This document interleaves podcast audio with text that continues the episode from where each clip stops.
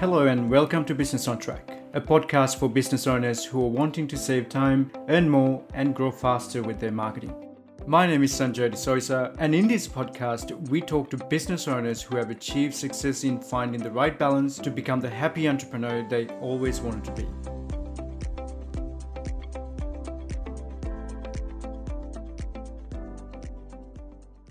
So I met uh, Chris Hall a few years ago at a network function, and Chris was talking about how he, him and his team actually raised $2.5 million.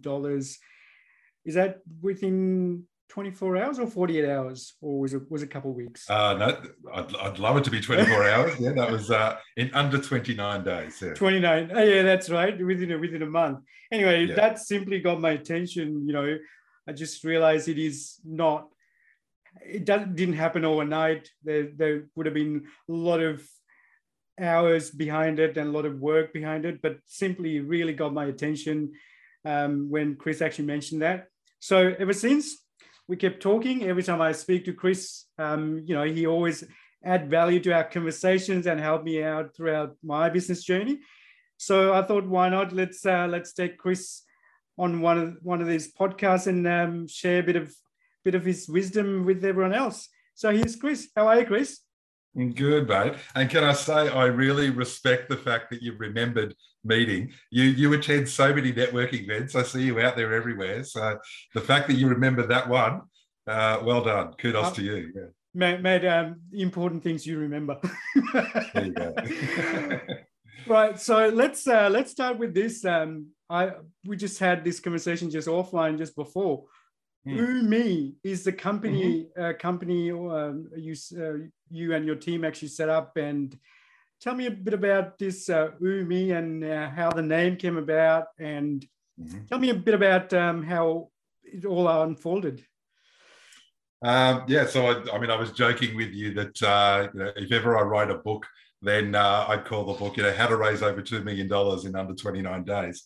Um, but like all book titles, it's never going to actually capture the the true story of what happened. And uh, and I guess everyone always likes to talk about the the romantic headline of things uh, without actually recognizing the uh, you know all the, the hard work that goes in behind it. But um, yeah, look, that that was a project um, going back a couple of years ago now. But um, I'd been in the the consumer electronics industry for uh, at that stage uh, sort of over over 20 years uh, going right back to the days of sort of Walkman and VCRs and um, all the the fun toys, uh, and then kind of uh, yeah ended up in this world of IoT and uh, connected products. So so we were just exploring the idea of, uh, what we might be able to do within that space.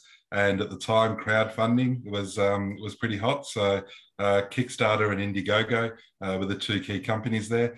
And um, yeah, we thought it'd be a, a, great opportunity to to kind of just test our um, test our skills in that uh, in that marketplace. And um, yeah, look, it, it went really well. But behind the scenes on that, it was at least you know sort of six months of planning, um, and then I'd say you know at least ten years of uh, of learning curve to kind of pick everything up to be able to get to that point where we we raised the money that we did. That's that's awesome. Um, I, I have seen after after I actually looked at Umi, um, I looked mm-hmm. at looked online and I saw you have made guest appearance on uh, on you know channels and all sort of things. So that's that's probably all behind the scene building up to that big moment of um, very interesting 30 days. Um, so how important to have to build that credibility and also you know build those little blocks before you approach this sort of crowdfunding approach one of the one of the interesting things in the space of um, and I guess this applies really to, to any startup, but um, until your brand is known, you need to leverage your personal brand. Um, so, and it's, it's kind of one of those catch 22 situations where you know, ultimately you want to take your baby out to market and kind of let everyone know what it is. But in the end, people uh, associate with people. And uh, so it's the backstory behind that. And it's really understanding the importance of personal brand uh, that plays. So one of the, the strategies that we actually played during that campaign, uh, some of the key members were located in um, uh, all, all corners of the globe. Uh, so uh, Winston was actually based directly in, um, in Shenzhen in China. Uh, we also had Colin over in Chicago in, um, in the US. and of course, me down here in, Melbourne, Australia. And um, and what that allowed us to do was actually be able to um, almost get that local hero story from the local publications. So uh, immediately we got press within um, within China. They were talking about their local boy doing a you know local activity, but the same story was told also in Australia and uh, and the US. So um, so we had good coverage there. But in the early stages, that was really about leveraging personal brands. So yeah. helping people understand that we were from the industry, what we were building was for the industry. Um, so what that did was really um, set us up as peers as opposed to experts um, and really tapping into that passion that we knew people had for within this area. Um, you know, tech enthusiasts are a, an interesting breed, um, and so really, what they want to want to know is that uh, you know you get the product, you get them, you kind of you understand what uh, you know what the, the passion and the fun part of of tech is actually about, um, as opposed to that sort of you know this is what it does. Um, they they still want to know more of a story underneath that. So look, massively important. The the way that we we took it out to press um, was really designed based on let's build our personal profiles, move that into the brand, um, and then hopefully move that into a, a, successful campaign. Well, it is interesting. I mean, Zoom is very popular now, and it is it is everyone widely you know everyone's actually using it. But back you know a few years back, having a group together from different different continent is would have mm-hmm. been a challenge, and and it is you know, for, for now it is not, it's not, um, it, you know, everyone's doing it, but back in the days, this is a few years back. So ke- mm-hmm. keeping the team together and how important was the keeping accountability? How did you manage uh, to keep everyone accountable for, uh, you know, moving forward? Um, look, a challenge, yes, as far as um, uh, times and, and time zones. Um, and I know, you know, even in um, uh, in other work that I've done, where I'm where I've been working with India, um, and the US at the same time. Now, Australia is in one of those fortunate time zones where we're very close with Asia. Uh, so we're only a couple of hours behind, and um, that kind of works. But the minute you start talking about working with India and America, uh, and especially in America, it's the it's completely upside down. So, yeah. you know, your, your, mornings will start at uh, 6 a.m. Um, you know, you'll go through till late evenings um, when you start jumping online with all the, the dev team in uh, the Asian countries. And, um, and look, I, I, think first and foremost, uh, and again, this is where we're seeing some great innovation happen in uh, collaboration software. Um, so if you look now, you've got things like Slack and uh, a number of different tools that you can use to be able to you know, to collaborate online and, and share things across. But um, video goes only so far um, to be able to sort of create that that personal connection and personal dynamic. Uh, but it does help sometimes. You can't uh, always do everything via via text. So, but yeah, look from from an accountability, it's it's not dissimilar to to anything else. It's uh, it's strategy planning. Um, you know, most people will be familiar with a with a Gantt chart, uh, where you effectively kind of lay everything out in timeframes and what needs to be achieved. And then really, I find the the key bits are the the touch points with that, the crossovers, the handovers.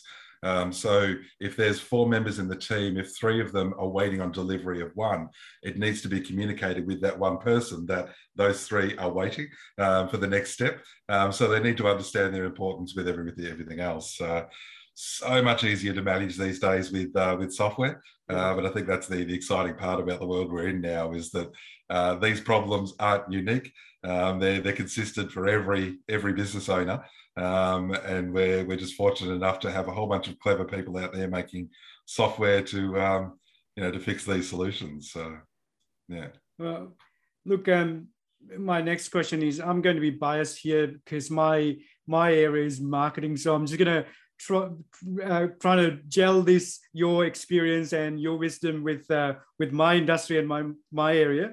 So mm-hmm. look, um, when when when I speak to clients, I always uh, try to uh, emphasize the importance of having a marketing strategy throughout the year uh, rather than just having ad hoc sort of one-off sort of uh, marketing things, which never works.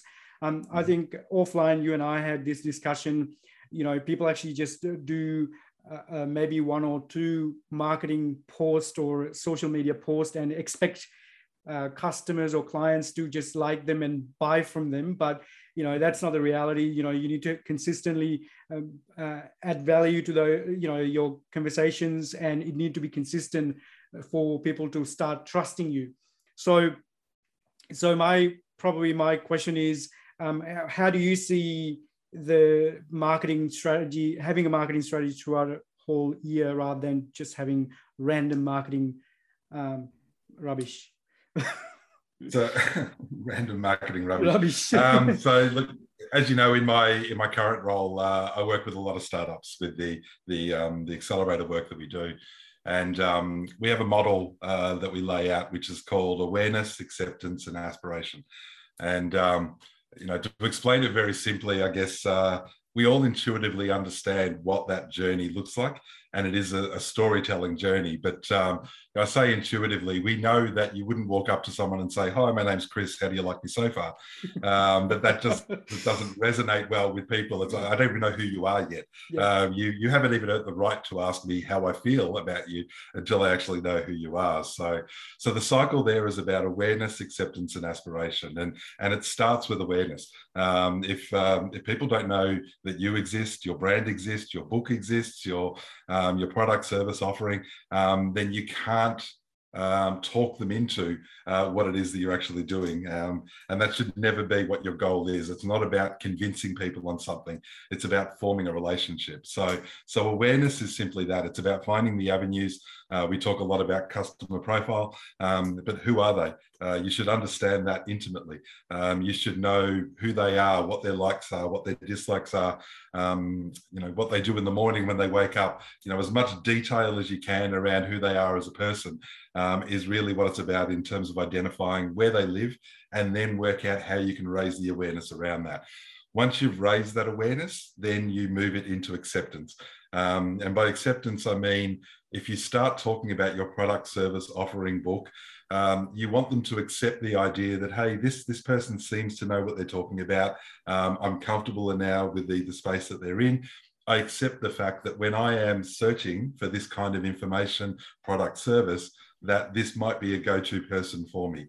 Um, and that acceptance part is, um, you know, very subtle. And again, you can't force that down people's throat. Um, but uh, it sort of becomes a, you become a go-to person within that area, um, a, a, key person of influence, you know, many different ways you can explain that.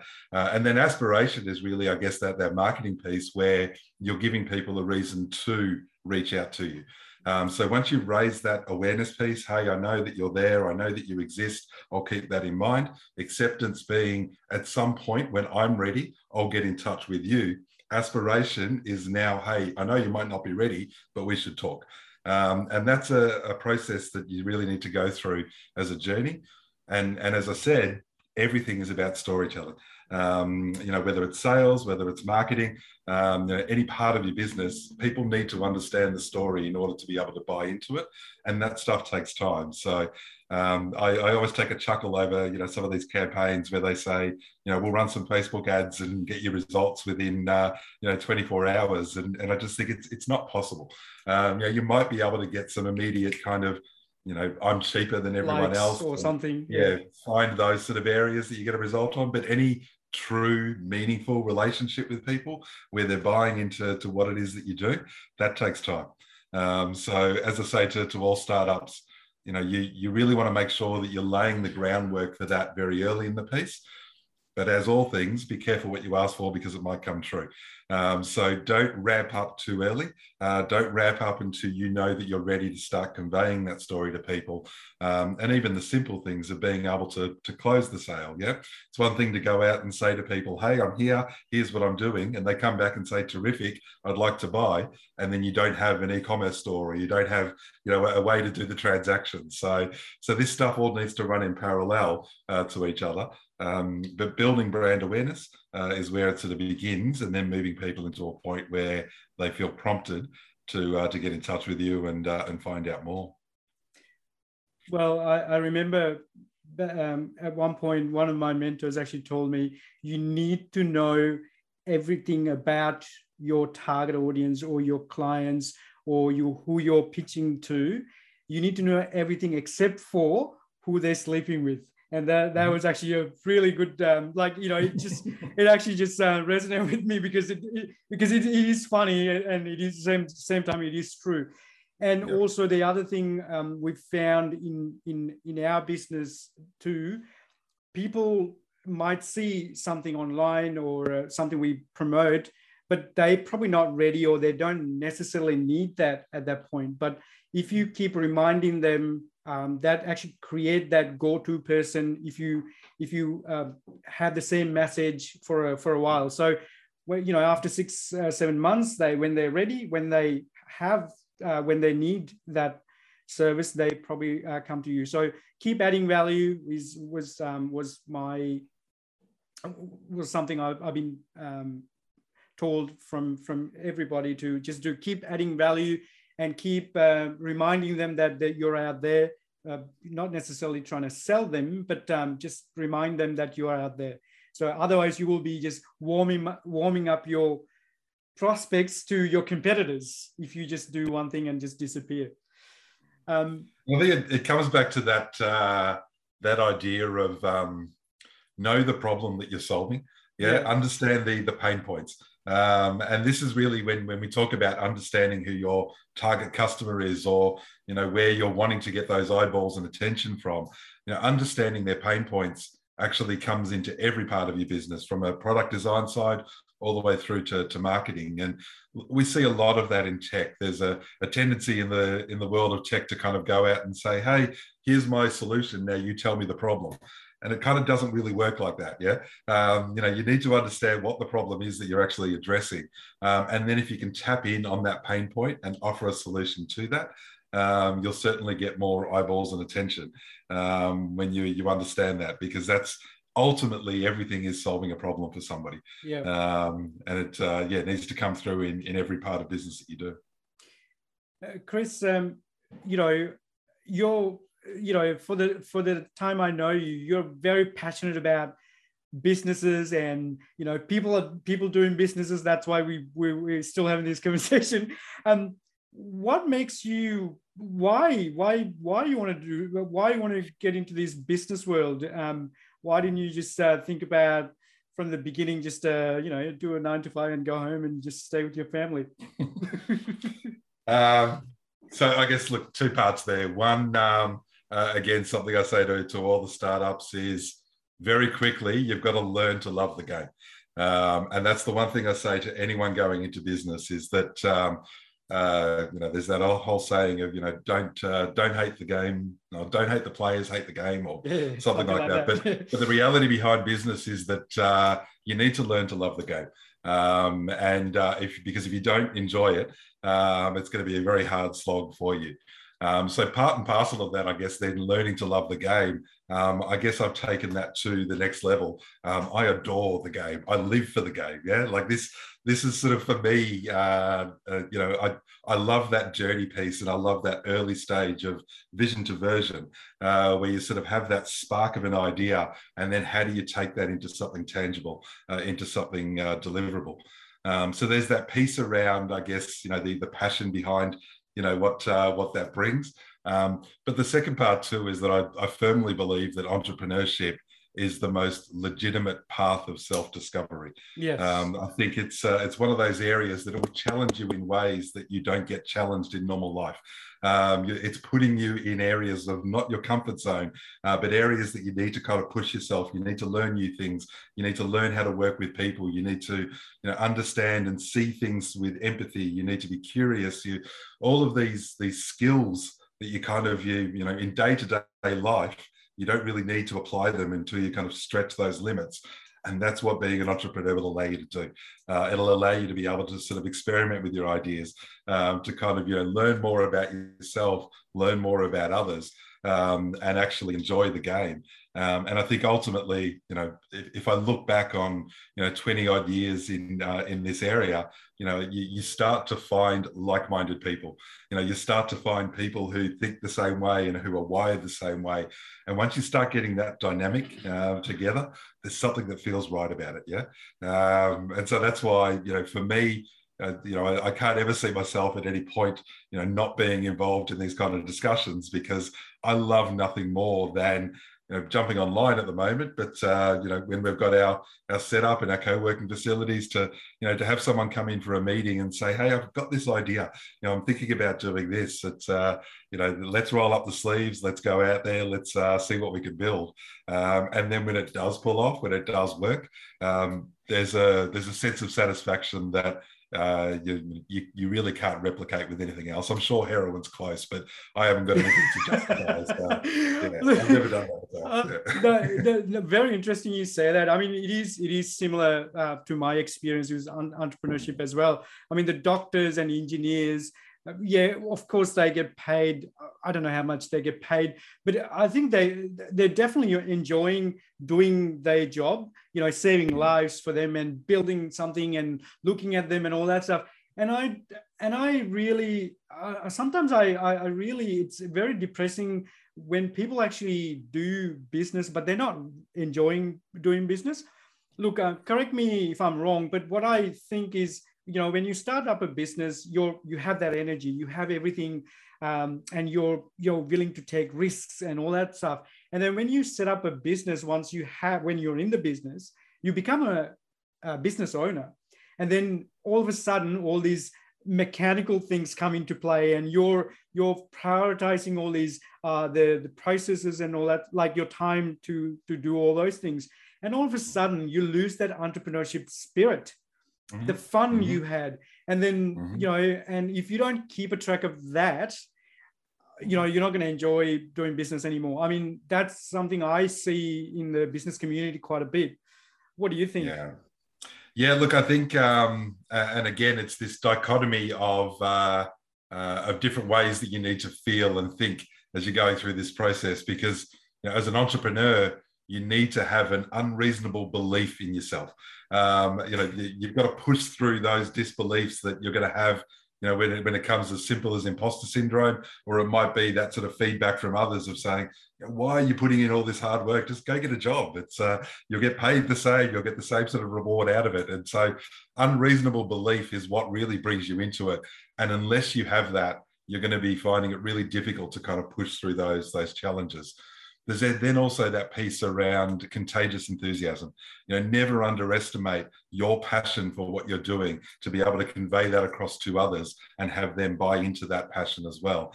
Um, so you need to have that contagious enthusiasm uh, in order to be able to convey, you know, everything it is about your your product service offering uh, around it. But the third part is really don't buy into your own bullshit. Um, because the, the the problem that can happen is that you end up in this space of kind of believing that you can do everything and push through everything.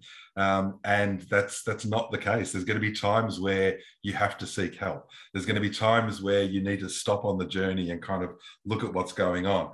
Um, and again you know, these, these are cliches for a reason. Yeah. Um, you'll read it in every business textbook, but they'll, they'll talk about the, you know, you need to work on the business and not just in the business. and, but it's a real thing. Yeah. Like if you, you just start going through the paces um, of what you're doing, you'll eventually get to a point where you'll kind of put your head up like a meerkat and look around and realize that, hang on, I've got a bit of work to do here. I'm working on my business. And that's when it becomes more of a challenge than what it should be.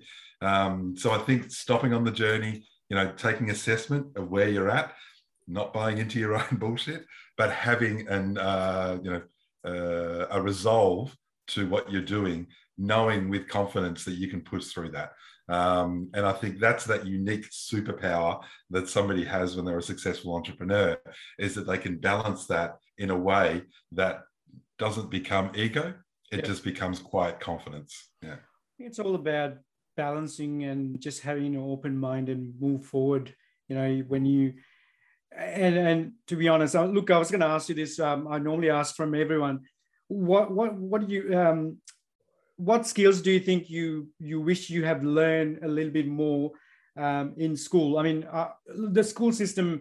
I mean, I, I, don't like to, you know, say bad things about school system, but um, there is not much support for entrepreneurship in, in school systems. It is all about getting A's, B's, and get, getting 90s and 80s and all that stuff. I didn't quite enjoy my school uh, days. That wasn't actually my cup of tea. Um, what skills do you think you should have, you know, focused a little bit more and what do you think um, we should include in a, in a in a in our school system to help entrepreneurship? You're opening up a can of worms here, I mean, we're going to need more than half an hour if I open that can completely. But um, look, I'll uh, I'll give you a bit of perspective leading into sort of what my thoughts are on that. You know, perspective wise, I I finished high school in 1992, so that's going to start to give you an indication of just how how old I am. Um, but uh, you know, when when I was going through uh, school, we were just starting to talk about using computers. Internet wasn't around, yeah, um, and so you know, leaving school, you've got to go through those years following school where it's just it's it's completely self-absorbed. Yeah, it's just about having fun, um, and so it should be. I'm saying the same thing to my daughter now, who's uh, you know just finished year twelve, and it's go off and enjoy life, make mistakes, uh, you know, have fun with this all because you know unfortunately life gets a bit more serious, uh, you know, later on uh, later on down the path. So I think you know from a from a perspective point of view, one of my uh, biggest and I won't say it's a regret because it's nothing I had control over, but um, because I really wasn't exposed to that computer side, um, it, you know, it became more of a just like everyone else. The oh, what's this internet thing about? You know, connect mm. to it, dial up. You know, this is interesting. Check out Yahoo. You know, it's kind of that's the evolutionary process you go through. Um, and so this world around um, around coding, um, around understanding behind the scenes um, on what was going on, I, I feel I missed that opportunity um, because I was more of a consumer than a creator during that time. Um, and it wasn't really until later life that I started to appreciate um, you know what these these amazing geniuses were, were able to do you know with coding together ideas and sort of building out software solutions. And that's i guess why i ended up in the space that i did in the world of tech because i i respect the genius of people who can see the world in code. Um, and uh, i've got myself to a point now where i can kind of look over his shoulder and understand what they're typing. Uh, i can kind of understand the output of what it's going to do but uh, it's a little bit like speaking another language and understanding another language. Um, you know, it's uh, they're two very different things to be you know, confident to talk about it. I would never try and sit down and uh, and code, but I, I, certainly respect that piece. So I think you know, if ever there was a, I wish I had that in school because of the timing of when I went through, that was never available. Um, but certainly, that's that's something I would have loved to uh, to explore more. Put it in the context now. Fast forward many years, um, and where we're at today. Um, I think personally, one of the most frustrating things that I, I experienced through my own kids going through school is that the, the dynamics have changed completely. Um, it used to be really seen as you would go to a classroom and the person standing there teaching you knew more about whatever was being discussed than you did. Yeah. And I think the reality is now kids know that this knows more yeah. than any teacher knows yeah. about what they're teaching. They've got knowledge at their fingertips. Yeah. So we've still got this curriculum and system that's designed around one person sharing their knowledge with you yeah. when in reality the kids know that they've got knowledge on tap yep. so it's no longer about learning these things in that respect um, it's about sort of understanding the application of knowledge yep. as opposed to you know picking up that that knowledge so and i don't think the school system's evolved with that yep. the second part that's frustrating is I I don't know why we haven't worked out how to teach emotional intelligence. So IQ is one thing, and it's fantastic that they're learning knowledge, but emotional intelligence isn't something you can get from Google. Yeah. Um, you know, as, far as I know, we can't jump into Google today and say, "Who am I?" and give us an accurate answer. Now, that's another conversation because Google actually knows who I am probably better than than I do. But they're not. I can't Google that. I can't find that out. So yeah. understanding yourself and understanding others, in those core qualities around emotional intelligence I feel that we need to be talking about that more in schools. Yeah. Um, because if we look at the kids leaving school now, you know, these these these kids are not going to have a traditional linear career path. Yeah. Uh, it's not as though they're going to walk into a job and work all the way through to the gold watch and then retire. Those days are, are gone. You know, so why are we not focusing more on building our kids up with resilience? Uh, because what's going to happen is that they're going to learn a job, pick up a skill, find that replaced by artificial intelligence or robotics or Industry 4.0, and have to relearn something new again. Um, now, relearning isn't the issue. Getting information is not the issue. Mm. As I said, they've got that at their fingertips. But if they don't have the resilience to be able to push through that, if they don't have the ability to be able to check in with themselves, check in with others, view the world in a way where they understand where these opportunities lie, I think that should be taught more in schools uh, today, as opposed to just simply here's how you do trigonometry. Um, you know, because uh, you know the other thing I chuckle at is uh, you know they always said when we were in school, it's not as though you're always going to have a calculator in your pocket. Well, sorry, but I do. You know, like, and that's that's the thing. It's more than just a calculator in my pocket. It's it's access to all the knowledge ever in the history of man is available to me. We live in a time that you know is is completely unique in that respect. So, you know, we need to stop and look at that and understand the impact that that's going to have. Um, and I guess the the third piece then is just simply the fact that you know the, the the system itself is really designed still on these archaic legacy models, not just in curriculum, but I think the idea when my kids you know, talk to my grandkids and say, you know what, we used to actually wake up in the morning and we'd all go into a building to listen to a teacher. And uh, you know, and I'm, I'm sure my grandkids will sit there and say, why would you do that? Like it does, you can learn so much online, you can achieve that online. So I think if anything, the last two years has shown us how much we can achieve with this kind yeah. of thing. Um, and so I think the the transition is inevitable, um, but the the system really needs to catch up with where we're at um, and take stock of this fast moving world that we're in. Because what we're teaching kids for today won't exist in five years and we're creating some lost souls with no pathways. Yeah. so yeah, um, yeah i think it, it, really needs to change and it needs to change quickly. Yeah uh, uh, you know the the schools is not a place you you go to get knowledge anymore because knowledge can be accessed very easily. It is the application part we're missing in schools. That's what I that's what I was actually um, uh, you know frustrated as well. It's knowledge you can ac- access with you in your fingertips. It's just the application we need to train more more people to how to use the knowledge the right way. Um, no, mm-hmm. that, thank you, Chris. That is that is awesome. I mean, this is this is probably a good conversation we can have offline um, uh, for for a day. And that was cutting so. it short as well. Yeah. yeah. Now, look, I know you're doing amazing work with um, Innovation Crowd. Um, would you like to share a little bit about Innovation Crowd and what's that all about, and what do you do with uh, Innovation Crowd? Mm. So, um, going back about three years ago, uh, LaunchVic, which is uh, effectively our um, our state-run uh, startup um, organisation to support startups and entrepreneurship throughout Victoria, uh, set up some funding avenues to be able to support the startup ecosystems in sort of north, south, east, and west of Victoria. So at the time, it was very um, cluster focus on CBD, and uh, there was really no support for those outer fringe areas. And um, the opportunity came up to to build up that startup startup ecosystem in the the southeast. Um, and uh, you know, for me personally, the southeast has always been been home. Um, so I've been out this way for for twenty odd years. You know, watched it uh, southeast. southeast yeah. um, but literally, you know, I remember you know, uh, moving into Berwick and then you know saying to friends, you know, they'd say, "Oh, where's Berwick?" And I'd say, you know, turn left at the tree and right at the lazy cow, and uh, you know, you'll you'll get there. It was the end of the line at the time, but uh, you know, now obviously it's it's changed. So it's it's the biggest growth corridor in Australia. Um, so inevitably, with that many people, you're you're bound to have a few little clever people out there working on some stuff. So so we knew it existed as a culture out here, but they just had nowhere to go to tap into those resources. Um, so through that LaunchVic funding, I was fortunate enough that uh, we put together a program, which was an accelerator program, really designed to, I guess. Um, find them, nurture them, and retain them.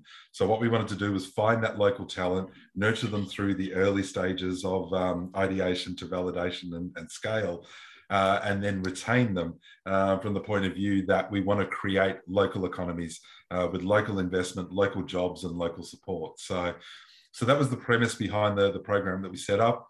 It was funded for 12 months. Um, so I signed up for a fixed tenure period um, just to, to get the, the program up and running. Um, and then when it got to, to 12 months, they kind of turned around and said, well, is there any chance you might be able to hang around for another year um, and just see if we could take that to the, the next level? So, you know, gladly signed up for another year to, to see what we could do there and, um, you know, kind of raise that level again and, and built out the community even bigger and then now I'm I'm three years in, so I'm feeling it's a little bit like Hotel California that you can check in anytime you like, but you can never leave. So, um, but yeah, so we've got some some big things planned. Uh, predominantly, what we work with is more than just startups and entrepreneurs. Uh, what we're looking at as part of the economic development function is uh, better understanding the role that innovation will play on the rebuild.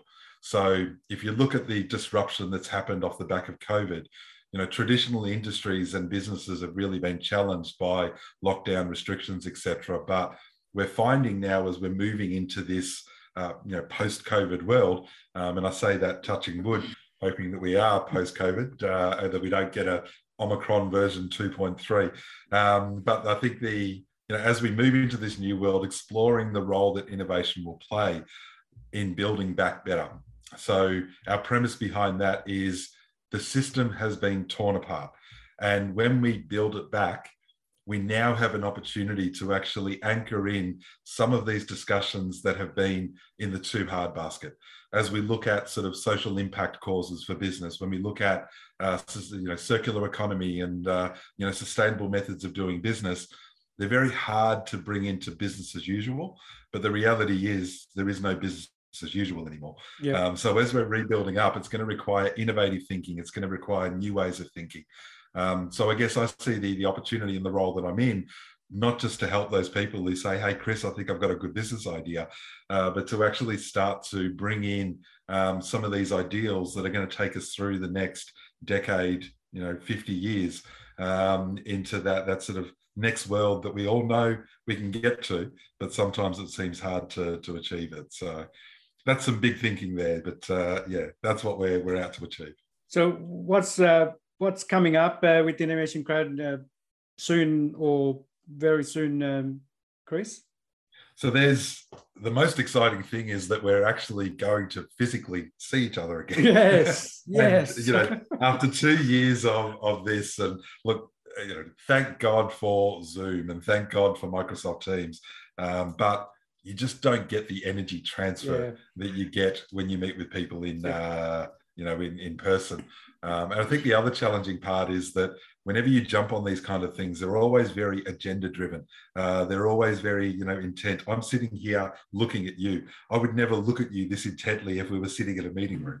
Um, yet here we are kind of staring at each other in this format you know talking about things that are all very driven by you know conversation um, and those serendipitous run-ins that you'll respect, you know, being the um, the serial networker that you are, and uh, knowing so many people in the community. You look at how we met. You know, those kind of meetings only happen uh, in person. When you run, you, you, can't recreate that online. So, so we, you know, of all the things that we're, we're going to be doing, which is hackathons and think tanks and uh, summits and uh, you know workshops and you know a whole bunch of uh, support uh, programs underneath our innovation crowd, the one thing I'm looking forward to is our humble hustle, um, which is basically just a, uh, an event where we get a whole bunch of startups in um, and we talk business. Um, and when I say we talk business, you know, not in a way where it's lecture style or, uh, you know, leave your notepad and pen at home and your, uh, your laptop at home, because it's more about discovering what other people are doing, looking for collaboration, looking yeah. for opportunities to be able to work together. Um, you know, we just haven't been able to do that in this environment. So, yeah. And also just, um, just reminding everybody you're not alone. There's a whole community and that feeling. I mean, I've, I've been to your um, um, all these meetings and uh, well catch ups, and it is it is more. It just I, I feel like oh, I'm not alone. I'm not having this um, you know struggle by myself or you know going through this journey by myself. There's a whole community behind us, so it actually inspire each other. No, that's uh, that's that's really great. Um, now, look, I would love to talk. You know, I love to talk to you. Every time I speak to you, I gather you know, very valuable information, and also just I, uh, you know, I, I feel like I'm top of the world every time I have a conversation with you. Because, um, but um, we'll do that offline. However, where can we find you? Uh, where if someone wants to reach out to you and you know ask anything, where can we find you? Uh, so easiest way would be um, backing business in Casey. Um, if you, you Google that, um, then uh, you'll find the innovation crowd. Um, if you send any inquiry through there, uh, it actually comes directly to my inbox. So um, that's probably the, the shortcut method of, uh, of getting in touch you know, LinkedIn is uh, is my preferred format for making new connections and new people. So, um, you know, searching for Chris Hall and looking for the uh, the, the, best looking guy, you'll find me. Um, but um, look, there's you know many ways you can you can get in touch uh, you know through through other people that we know. So, um, but uh, you know, definitely shortcut wise. If they're listening to this, they probably know you. Um, you know, to say, uh, "Hey, can I chat to Chris Hall?" Um, I'm sure you'd be happy to accommodate that. Hundred percent look, mm. Chris, thank you so much. Um, I, I, I still don't know how to wrap things up in a podcast, but um, look, I'm just going to say thank you very much uh, for all the everything you shared with us. I mean, it is amazing uh, when when you speak to someone, you know, passionate about business and finding the the same like-minded people. It's it's awesome in this world because uh, business is daunting and very confusing sometimes you need to have a community behind you just to just to have that uh, just to have fun doing business you know so thank you so much for uh, everything you've done for me all the years and everything you're doing for the business community so we'll catch up some other time and yeah. Sanjay, just before we, we drop offline, I just want to say, you know, one, thank you for uh, you know putting aside the time for a chat. Um, but kudos for the the work that you're doing with uh, Business on Track. I think it's uh, it's it's fantastic. You, have identified this real area that you know we, we we see as a constant challenge every day. Um, and so I think you know the the team that you've built underneath that. Um, you know the, the kind of value that you're looking at offering back. Um, I think you're uh, you're going to have some fun uh, with that over the, the next few years. Um, and I've got no doubt you're going to be able to offer uh, an amazing amount of value back to uh, to people as they discover more about what it is that you do. So look Thank forward to, to, watching that grow. Yeah. Thank you. All right, all right, Chris. Um, you have a good afternoon, and I'm I'm pretty sure we'll catch up and we'll have these sort of conversations uh, again and again in the future. Thank you. Cheers, mate. Thank you for listening to the Business on Track podcast. Our aim is to inspire entrepreneurs in finding the right balance that helps them grow through strategic marketing. You can find out more about how Business on Track can help you by visiting our LinkedIn page or by visiting our website, businessontrack.com.au.